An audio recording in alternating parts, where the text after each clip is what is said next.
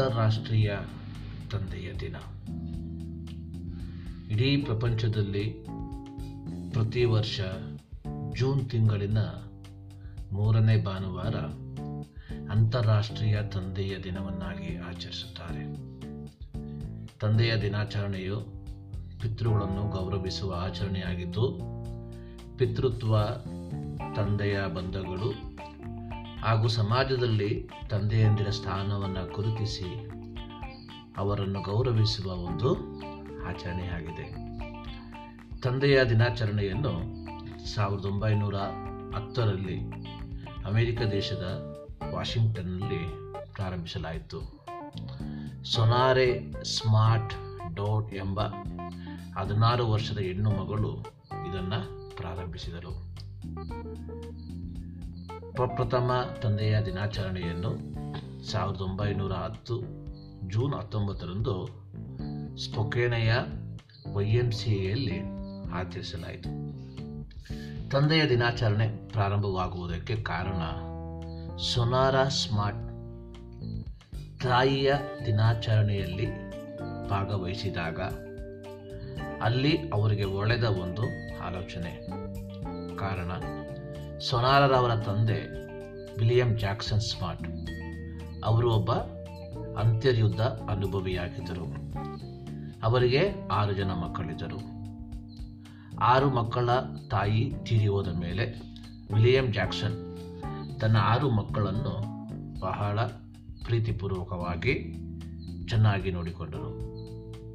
ಸೊನಾರ ಹೇಳುವಂಥದ್ದು, ನನ್ನ ತಂದೆ ಕೇವಲ ನನಗೆ ತಂದೆಯೇ ಆಗಿರಲಿಲ್ಲ ಅವರು ನನಗೆ ತಾಯಿಯೂ ಆಗಿದ್ದರು ಎಂಬುದಾಗಿ.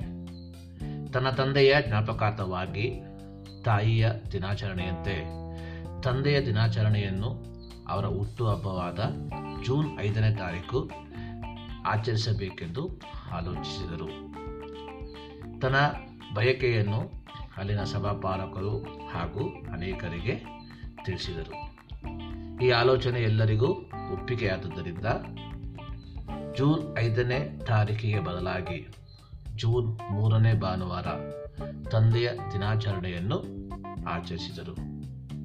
ಪ್ರಾರಂಭದಲ್ಲಿ ಈ ದಿನಾಚರಣೆ ಸಾಕಷ್ಟು ಯಶಸ್ಸು ಸಿಕ್ಕಿರಲಿಲ್ಲ.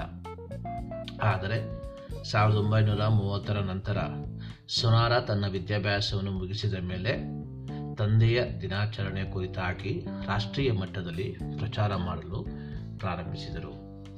ಈಗ ಅಮೆರಿಕ ಮಾತ್ರವಲ್ಲ, ಪ್ರಪಂಚದ ಎಲ್ಲ ದೇಶಗಳಲ್ಲಿಯೂ ಈ ದಿನಾಚರಣೆಯನ್ನು ಆಚರಿಸುತ್ತಾರೆ.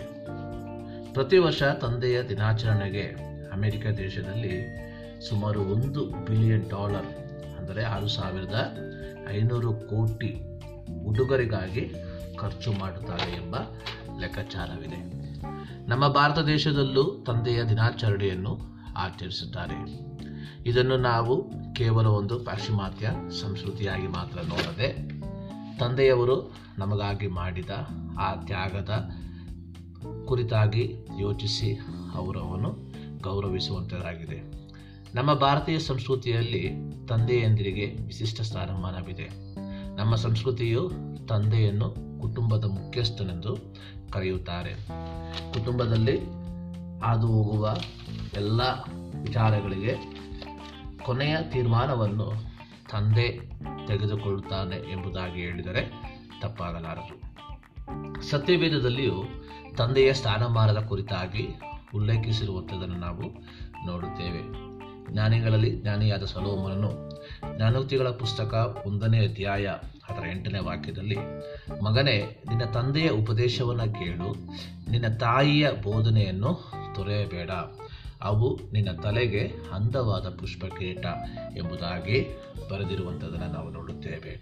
ಇಲ್ಲಿ ಸಲೋಮನನು ಹೇಳುವಂಥದ್ದು, ಮಕ್ಕಳು ತಮ್ಮ ತಂದೆಯ ಉಪದೇಶವನ್ನು ಕೇಳಬೇಕು.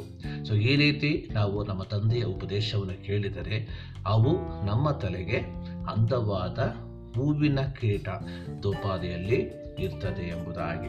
ಅದೇ ರೀತಿಯಾಗಿ ಜ್ಞಾನೋಕ್ತಿಗಳ ಪುಸ್ತಕ ಇಪ್ಪತ್ತೆರಡನೇ ಅಧ್ಯಾಯ ಆರನೇ ವಾಕ್ಯದಲ್ಲಿ ನಡೆಯಬೇಕಾದ ಮಾರ್ಗಕ್ಕೆ ತಕ್ಕಂತೆ ಹುಡುಗನನ್ನು ಶಿಕ್ಷಿಸು, ಮುಪ್ಪಿನಲ್ಲಿಯೂ ಓರೆಯಾಗಲು ಎಂಬುದಾಗಿ ಬರೆದಿರುವಂಥದ್ದನ್ನು ನಾವು ನೋಡುತ್ತೇವೆ. ಪ್ರಾರಂಭದಲ್ಲಿ ಮಕ್ಕಳಿಗೆ ಮಕ್ಕಳು ಮಾಡಬೇಕಾದಂಥ ಕಾರ್ಯಗಳನ್ನು, ನಂತರ ಮಕ್ಕಳನ್ನು ಯಾವ ರೀತಿಯಾಗಿ ಸಾಕಬೇಕು ಎಂಬುವಂಥ ವಿಚಾರವನ್ನು ಸಲುವಾಗಿ ಮಕ್ಕಳು ತಮ್ಮಷ್ಟಿಗೆ ತಾನೇ ಬೆಳೆಯುವಂಥವರಲ್ಲ ಮಕ್ಕಳನ್ನು ನಾವು ಸಾಕುವ ರೀತಿಯಲ್ಲಿ ಸಾಕಬೇಕು ಎಂಬುವಂಥದ್ದು ಆಗಿದೆ. ಇದರ ಒಂದು ತಾತ್- ತಾತ್ಪರ್ಯ. ಅನೇಕರು ಹೇಳುವಂಥದ್ದನ್ನು ನಾವು ಕೇಳಿದ್ದೇವೆ. ನಮ್ಮ ಮಕ್ಕಳು ನಮ್ಮ ಮಾತುಗಳನ್ನು ಕೇಳುವುದಿಲ್ಲ ಎಂಬುದಾಗಿ.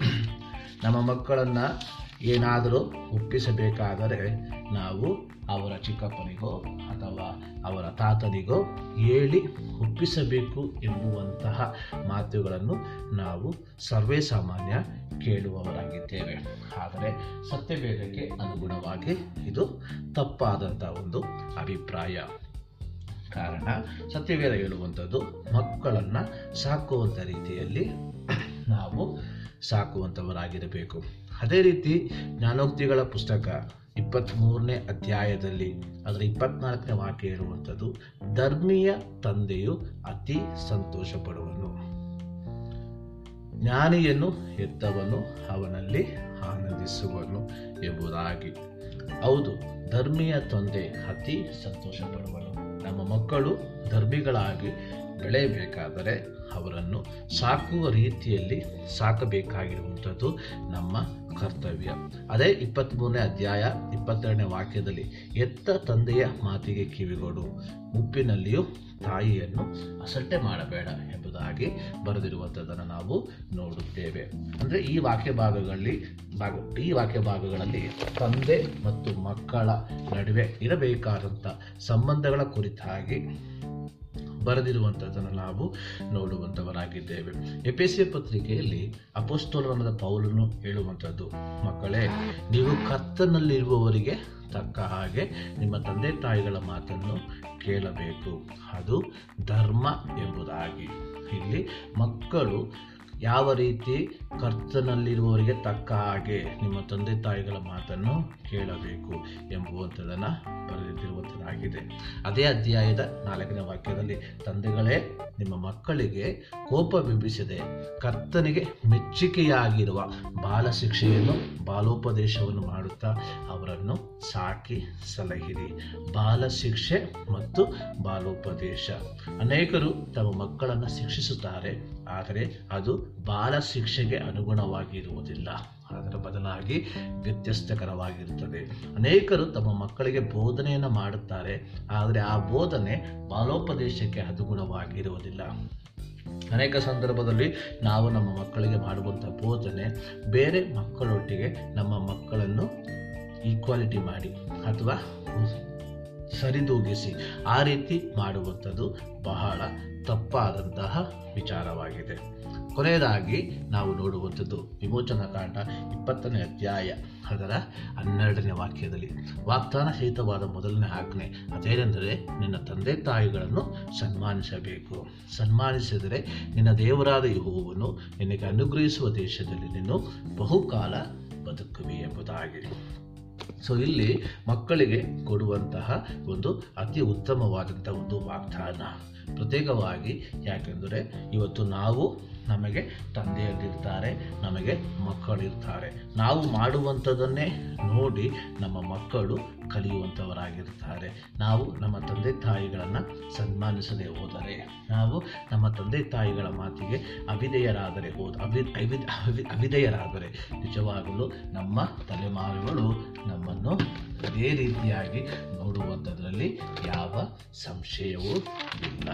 ನಾವು ನಮ್ಮ ತಂದೆಯ ದಿನಾಚರಣೆಯನ್ನು ಕೇವಲ ವರ್ಷದ ಒಂದು ದಿನಕ್ಕೆ ಮಾತ್ರ ಸೀಮಿತವಾಗಿ ಇಟ್ಟುಕೊಳ್ಳದೆ, ಅವರು ನಮ್ಮಲ್ಲಿ ಜೀವಿಸುವವರೆಗೆ ಅವರನ್ನು ಪ್ರೀತಿಪೂರ್ವಕವಾಗಿ ನೋಡಿಕೊಳ್ಳುವಂಥದ್ದು ನಮ್ಮೆಲ್ಲರ ಆದ್ಯ ಕರ್ತವ್ಯವಾಗಿದೆ. ಅದು ಮಾತ್ರವಲ್ಲ, ಇದು ಸತ್ಯವೇದದ ಮುಖ್ಯ ತಾತ್ಪರ್ಯವೂ ಆಗಿದೆ.